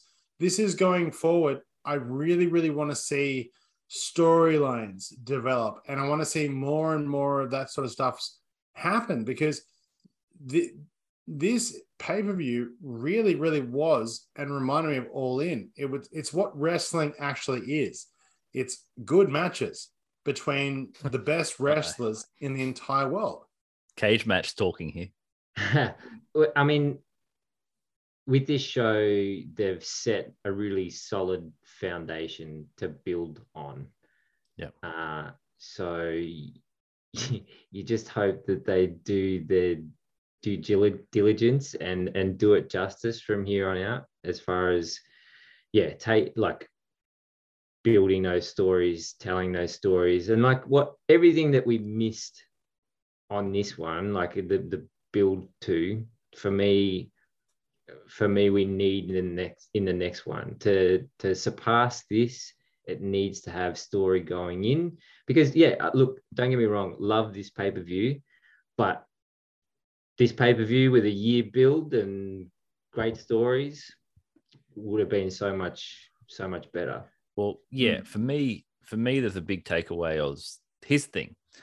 Sells out instantly off the back of the name alone and the, the concept. So his his quick timeline for how we've gotten to this point. Shows announced. Uh, people, cer- certain people on Twitter, certain people in Discords get wind of said show being announced and get very excited early, and then show gets announced, and there is a massive, uh, you know, run on tickets. It sells out. Okay. From that point on, the expectations get lowered and lowered as we get closer and closer to the show. So people were worried about second the the the it's it's a reality. Like the scalper market they bought up certain things that it bottomed out. You could get into the show for four dollars. Like it bottomed out. They were trying to get clear out the last bits of of those tickets to make sure people filled the stadium and they did. They made over a million dollar gate. Great. Like second biggest close to the first biggest gate in the history of AEW so insanely successful but it was cool. lowering. Yeah this one just behind um uh the last the last show in terms of the gate because the tickets prices they, they're raising the ticket prices as they go along um, post sort of as they come out of that pandemic era but in any case uh, pay-per-views were not at the level that they're going to be relative to their previous mark so every pay per view that AEW has done has gone end over end, like compared to the previous one, has gone up. The last one was about 150,000, 165. They're TK at the uh, press conference had noted it's they're, they're expecting about 100 and above of that, and that's going to be a success for him, which is good. It is good, but the danger with this show heading in was we knew that the TV ratings and the stuff had sort of sagged. We knew that the that the crowd anticipation had sagged, and we knew that the potential buy rate was going to sag. So how do you, knowing that the audience is sort of shrinking for the show as you go get closer to it because of the chaotic build, how do you ensure that when you announce the next one, that there will be the same level of anticipation? You have to put on a fucking all timer because the fear of missing out, the FOMO that's going to be there, and the the the word of mouth coming off of this show that people are saying, "My God, I, I, was there when I thought when Claudio's music hit, or I was Shibata returned, or how great were all these matches and how awesome this show. This is just the best ever. All of that goodwill and all that sort of enthusiasm carries the next one. Because here's the thing if you get the A show, if you get the A show coming off the back of it, you can announce a stadium. You could do that off the back of it. You could sell a stadium. That is the potential this thing has. And I don't think AW has any other property that they could legitimately announce and people would you just by the fervent nature of it, you could now it's fucking Wrigley Field, 100%. Chicago, and say, all right, we're going to run this thing and we're going to do Omega Okada, and we're going to do Jay and Hangman as the fucking I'd fly there. I would fly there. People would. would. Of course they would. I would yes, fly there. that's what I'm saying. It's got that level of holy shit because this show proved with everything that went wrong, they could still deliver it. It proved it, the best proof of concept you could ever get is we literally took half of the pieces out of the game, the puzzle. We took everything out of this. We took we, we're playing with fucking half a deck, and we still got a full house. Well, not only that, not only that, we'd completely fucked our booking two two to three months in the lead up. Yeah. Just even on our own show. Yeah, we're, we're, we're struggling a bit here. We're having we're having a few issues. we did everything we could to make Yes, this fucking and shit. we didn't, and it wasn't. Every chance of a letdown was there, and it wasn't one. So to get to this point where we're at is the the potential of like what lessons can be learned. And my thinking of it is, what do we take away from the show? And my biggest impression, as you mentioned before, Dave, was the stories that the guys let the guys do their own thing because trust the workers, trust them to tell their own stories because this is the type this is a, this is a unique thing. And if we're going to follow the spirit of All In, follow the spirit of All In. Those guys booked all those fucking angles on a fucking YouTube vlog. YouTube show, yeah. Like they were telling their own things separate to the to the universe that was existing in New Japan and Ring of Honor at the time. They were telling their own narrative that was made sense within the context of those places where they worked, but Yeah. they were their own thing and they were like this outside thing that they could do. You can do the exact same thing with Forbidden Door. You could do, and Zack Sabre Jr. has been doing it for months. He's been talking about Danielson because the thing about this, and this is the crazy thing, I know Western fans might be not sort of used to it. New Japan guys always call out people from other companies. They've been doing it forever. Like it's not they they recognize the, the universe of pro wrestling that, that exists and that people are out there. Like fucking they'll call out guys from all Japan just for the fuck of it. You know, like it's just just oh we'll see this thing. Like it's not uncommon. Like fucking Hiromu's calling out Noah guys left, right, and center. Despy's calling out the entire universe. They mm-hmm. push it out in there. They they go out there and they they suggested like Despy wanted Lindemann, and it fucking happened. Like it's possible if they you give these guys and they let them build their stories. And I I was the same thing going. I was like, oh man, this four way. What are they going to do with this four way? And obviously, the big takeaway out of that four way for the world title was Adam Cole's untimely injury. Which I thought he had. He was great in that match too. By the way, He was, yeah. I, I felt so good for him in the sense Yeah, of like, too. like yes, Adam, fucking go. the timing on some of his his because he did a lot of kicks, a lot of super kicks. Super kicks, The he timing on some of them were fucking ridiculous. And the talk is he got knocked early. yeah, yeah, yeah. Uh, potentially do that concussion and have yeah. Yeah. Like I, I was talking to Adam Cole before early in the morning, and uh, he seems pretty good. And I, I did actually ask him about his super kicks and everything, and he told me that his whole agenda was to win the match. that's that's a good thing. That's a good thing. Get to the pay window, as JR would say.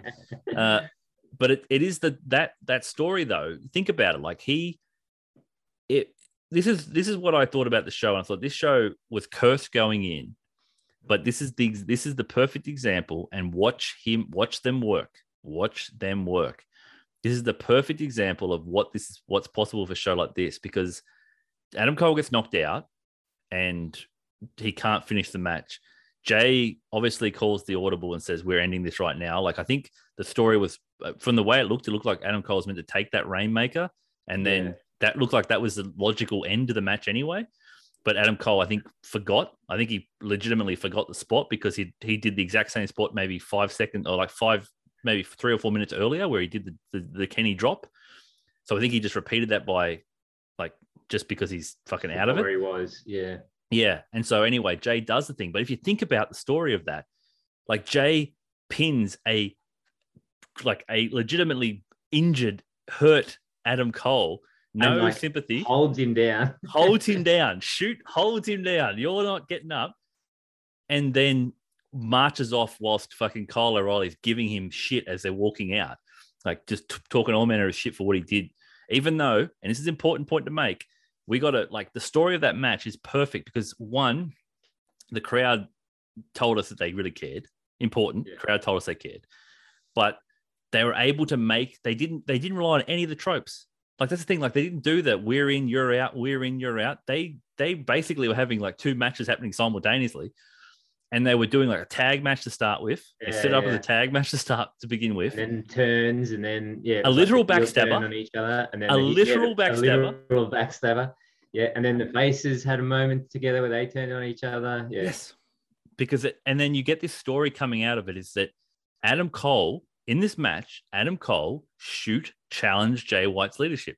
He shoot Yeah. challenged him. He said, I think I should win. I'm the one that's going to take, I'm going to stab you in the back. I'm going for it. And not only that, Jay White overcame him. And not only that, he he he was knocked out cold. He wasn't strong enough. Adam Cole wasn't strong enough to handle the New Japan strong style. Jay is going to eat out on this for like Oh, and also hits Okada with a Rainmaker and still chooses to pin Adam Cole. yes, yes, very important things that he's doing here. And not only that, then then importantly, Did I say Rainmaker then? I meant um, a Blade Runner. Yeah, Yeah, yeah, he hits the Blade Runner on Okada, rolls him out, Set, "Get out of here! I'm going to pin the injured guy because Yeah. I'm the most opportunistic guy." But then after that, then of all that, then goes and talks shit to Hangman. Like Yeah. so, every everyone else is then goes talks to the other guy, and then is clearly seen showing 3-0, 3-0 to me, and that's how you do it because in that story we've got the clear direction. I know that the direction, the long term direction is Hangman Jay. I can that match. They're telling the story right there. They're saying Hangman's not involved in the finish. Jay is beaten up his like Adam Cole, who's he can tell the whole story of this guy's, you know, try to take me out, but you guys aren't even near my level because you can't do that, and I've you know overcome him. And then Okada's like outside of the whole thing, like these fucking guys, like it just allows so many things to happen from that one thing. And then obviously the Bucks come out. Importantly, the Bucks come out with Kyle O'Reilly. Their Yeah, first instinct is to Adam go. Cole. Yeah, they ignore Adam Cole and look at go to see what happening with Hangman to make sure that's okay. And O'Re- O'Reilly's like, wait, what are you doing? Yeah, yeah, he brings them back and saying what you're doing after he's already go, gone after Jay by you know really getting into him. So you're setting up this really nice balance that's happening there, a real clear positioning for Jay that's doesn't have to be overt. It's subtle. And we mm. can play that out over a year or two years where they're, they're speaking to each other across the ocean. It doesn't have to be this on the same show. Yeah. it doesn't have to be on the same show, but we know that they're connected. And Jay will just, he can just, like I said, he'll dine out on that Adam Cole. Adam Cole tried to go, he tried to test me, but I'm the strongest leader. And when, and what needs to be stated and cannot be overlooked, and if people haven't seen it, fucking check it out. The AEW press conferences, which are renowned as these nice media scrums where everyone gets to talk about how the matches were put together and talk about their spots and talk about what they did. Jay White comes in full character and angrily starts screaming at the, over the, the belt holder. the belt, and and the guy's laughing because it's a fucking joke, but it's not a joke. To, like, it's, he's like, I'm glad it's humorous to you. yeah. It's like having a having a full on like angry fit. Tony Khan Yeah. has no idea what to do. He's just like No idea. he's like, I'm not hugging this guy. And then there's this whole run of him just answering questions in kayfabe, and the question is like, "You've been challenged for your leadership." Like, I'm the strongest. I'm the best. Why? Like, Why am I worried? I'm Yeah. not worried. Why am I worried? He's propelling his story in that thing. I knew it was going to be that. I tweeted out beforehand. Here comes like kayfabe J, and they're not going to be prepared for the J Fabe. And J Fabe's in here, that's like we don't know what to do because he's too. He's him and MJF are the only guys that are going to be that they're not going to break character for anyone. And and there's this whole beaut and like, well, what's great? What's so simple? And Jay just gets it. He just understands it because it's he's on camera in an AW context. He's going to keep doing it. When he leaves, Mox is on his way in, and Tony Khan, to his credit, he says, "All right, I'm playing a fuck. I'm playing along." He's like, he's like yelling to the the handlers, "Make sure get someone between those people. Get that guy's spicy. Get someone between those people." And TK, to his credit, for the entire press conferences, keeps referencing Jay as this petulant, angry, Yeah, Like- yeah. Title like, holder. Yeah. disrespectful guy. Like, oh, the, when the belt holder, and that, the belt holder becomes the story of the press conference. Every person that comes up, now they come running to put the belt on. because They're all concerned about the That's thing. And stuff. FTR's like, it's okay, we'll just sit him there. And it's like, oh, We'll not like the other. And and Tony Khan's like, not like the other IWGP champion, just disrespectful, like just just Yeah. uncalled for. And it's just like, perfect, yeah, do that. And and the way Jay's like pandering to fucking like, oh Tony, I'm just look, I'm just I'm just trying to be nice here. I'm trying to do a good thing for you. I'm trying to do the thing. Like they're the types of things where it's like, that's how you do it. Like I understand my TV minutes and my I got to maximize my minutes, and I'm going to try to propel the story the best I can in any context I can whilst I'm in your domain, and that's Mm. what I do. And it's like, I and think also, that like, he makes it very clear. He's like, I've been in the business less than 10 years. And, you know, by saying that, he's saying, I fucking know how to do this shit better than all of you. Yeah. yeah, and and that to me was the lesson. The lesson was was trust the talent. Like yeah. And I think Tony Khan learned, I think he learned the lesson. Because in that press conference, he learns a lesson. He's sitting there in this awkward moment of like, oh, that's right. they this guy does things differently than my guys under my in my company. That's okay. He does things differently. That's and Okada does it the same way. When the fucking AJ Awesome, the great kid that's like 11, is asking him about how does he call a match when there's two different, and and Okada's like, there's a fucking toddler here asking about in-ring spot calling. it's like, okay. Um, and then he, but he tells it in a kayfabe story. Wrestling is a universal language, and the way that I work is I try to bring my style and their style, and we connect, and we can try to see who's the strongest. It's like it's still kayfabe to him. He's keeping it within the logic, still not not that makes sense. It's a it's a correct answer in the sense of like, yeah, that makes sense. They're calling spots that they're all connected on. They understand this thing. But he makes it kayfabe too, because that's how they do it in New Japan. That's just how they Yeah. do their backstage press conferences. And I think TK got a really great lesson there. And as I said, the lessons moving forward is like trust trust the guys to do what they do in the context that they do it. So like Yeah. when I have a Zack Sabre Jr. on the show, let him talk. When I have a guy who's a great worker, let him work. When I have like let them be themselves on my program and trust that they will that have some trust that they will do what they do.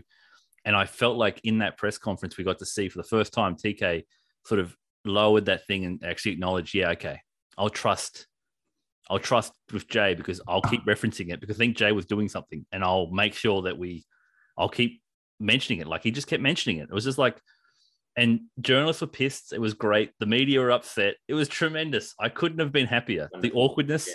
of them, like, he wouldn't answer our questions. He was asking, like, it was like, yeah, he's a pro wrestler. They're all Yeah. giving you, they're all working you. He's just making it very clear he's working you.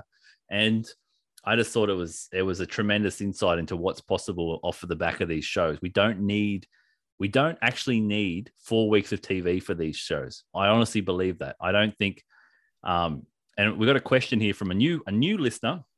A new question to sort of round us off here was uh, from Edgar E. Edgar uh, underscore the oceans on Twitter said for future joint shows between AEW and New Japan, do you think staggering talent will work, or does it always uh, does it have to be all big names all the time to be successful?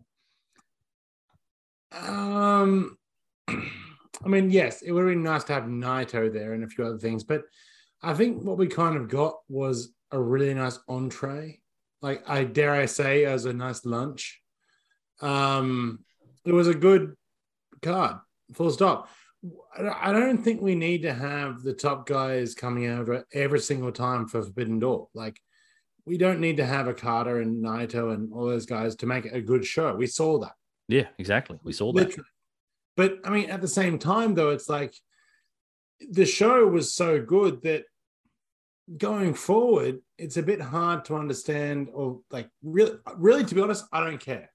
I don't care what the next Forbidden Door is going to be like because this one was so good. Yeah, so you're, you're expecting it to be good. Yeah, so you can't lower the expectation. So what's good about it is it opens up opportunity because what it says is we only need one or two marquee matches and an undercard of just interesting tags and interesting multi-mans, and we're we're we're good because the formula's there.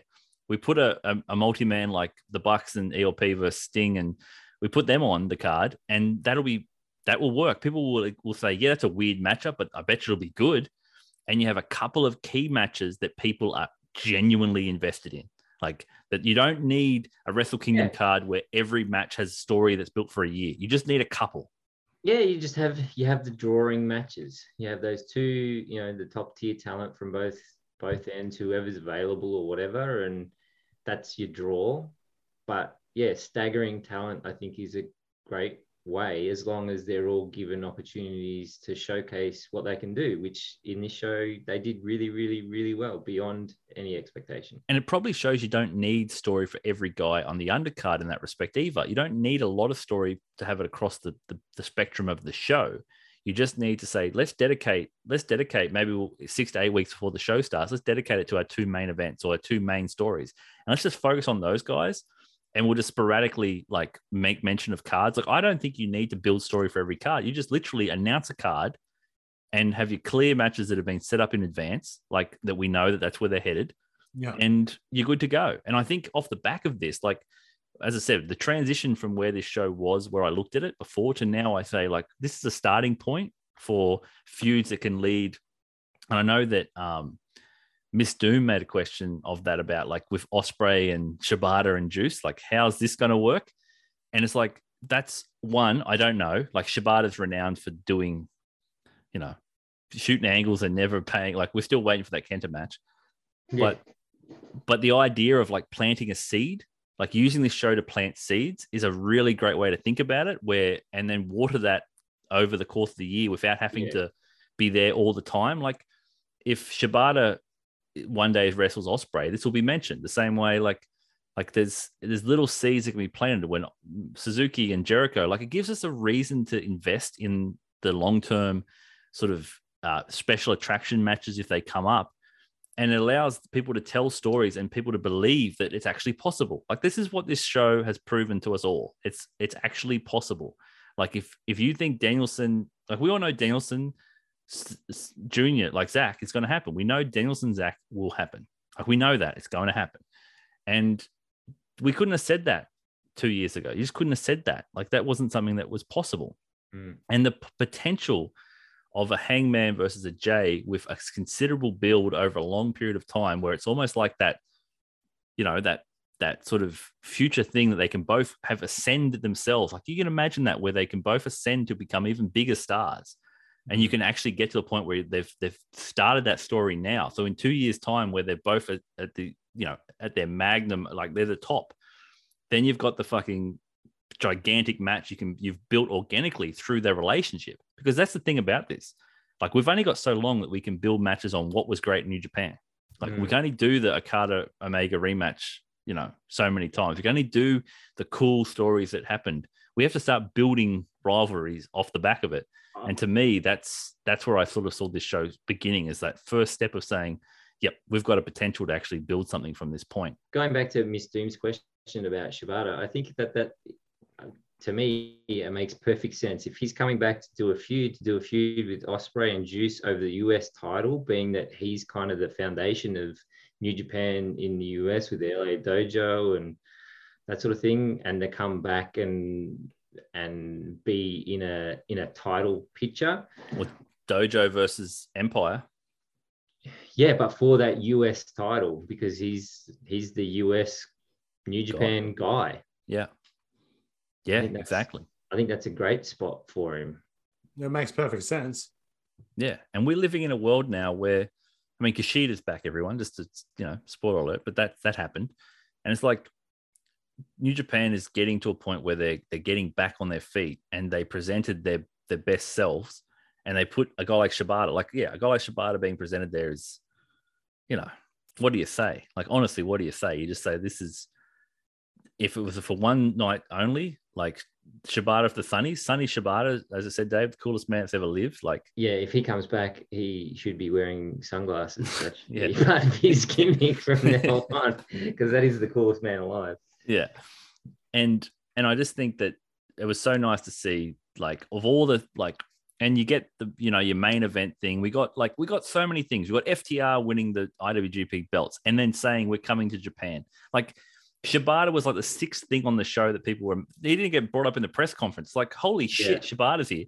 Like FTR winning those belts being presented and saying like and really caring about what they've done and then and talking about Muto and Hase, like they they were very they were very sort of glowing about the IWGP ta- tag titles. But what that also says, like this, this is like a position where New Japan said, "Yep, you're going to win these belts." It was like there's there was more than just an exhibition. It was more than just a one night only. This is going to be a great thing, and we're going to all sit back and be happy that we got to see it. It was a declaration of a commitment.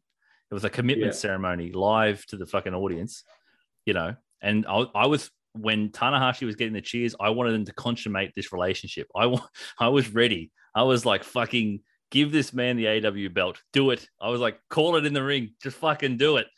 Because Call it in the ring. Wouldn't that Yeah. be have been great? Yeah. yeah, Mox is saying, nah, we're going with him. Because poor Yeah. Mox, who got cut open hard way, like everyone was giving him shit. Everyone was giving him shit for blading again. He's like, no, I bonked heads on the fucking sling blade. And he's like, he's he's the baby face, pissing out blood, fucking choking the shit out of Tanahashi. Meanwhile, the crowd, I don't think I don't think when they put that match together, I know they like Tana getting simply. I don't think anybody expected Tanahashi to get like the Oh, crowd. Tana- I mean, that's insane because Tana is the most simpy. I know. but they're yelling "Go Ace" and booing Mox. Yeah, The yeah. AW they're- they're booing Mox. Uh, It's like, it's you just couldn't you just couldn't script it better. Where it's like that one moment where it's like I just was like at that point I I was convinced that they could do it, and a show with all the hassles and all the issues and all the injuries could convince me conceivably at some point in a match they would actually give him the AW belt, which you know that's the thing. We knew who was going to win. We knew what the result. Like I, I could have like we knew where they were going politically. We knew that, and they still made us feel something. Is it's a fucking magic trick. And at the end of the day, like if they can do that at this point, then I I buckle up everybody because it's gonna get it's just gonna get out of hand. Like we're gonna get something truly truly special. Like I don't think people can prepare. Like we get on a plane. It's like if they if it gets to be the true crossover event, the actual crossover event that we all wanted at the beginning, and they build it with time and they give it time, that's their that's their money match. That's their money thing. And I just think New Japan might want to do events in, in Japan with Forbidden Door stuff where they get the top guys, but I think ultimately I think the long term play for this is is growth on year on year, but it's it's the stadium one. I think that's the stadium show. Well, I mean, I, I said it before. I'm like, this is the first one of this, and they're going to set the benchmark. And they did. And going forward, this literally has to turn into, as you said, a stadium thing. This has to become bigger and bigger and bigger and bigger. And I think it can be. I'm saying it, it's like I think it's the only way they can capture it because it's not just it's not just that it's not just getting the New Japan audience and getting them across. That's not going to fill a stadium. What sells the stadium is how special it feels. And the next time it won't be the novelty. The next time it'll have to be the the investment. You have to invest next time. You have to Mm. be invested in the outcome, and you have to believe that it's possible that that someone could actually win a title in that. We got FTR to do it, but if you could believe that like a Kenny Omega or could win an could win the the IWGP title, if you could believe that, then it will sell. It will sell I I have no doubt the Forbidden Door, uh, Forbidden Door two will be will be bigger and better. And maybe its relationship's a bit like the Okada Omega fucking uh, the the theories, right? Where it's like it when you just don't think it can get any better, it just keeps getting better. Maybe it's it's got that potential because I I did not want to like this show at the level I did. I did not want to feel things at the level I did. I was just like grumpy little me thinking this is going to be, you know, don't get too excited, don't get too hyped. And by the end of it, I'm like, I think I've just witnessed greatness. I was fucking, I was on cloud nine. I didn't feel my legs. I was just swinging my arms. I didn't know what I was doing. I guess you could say your forbidden door was busted open. Oh, it was. I was ready. Someone could have taken me. I was uh, fucking, I was there. You know, unbelievable, unbelievable show, really. It's the reason why I'm into wrestling.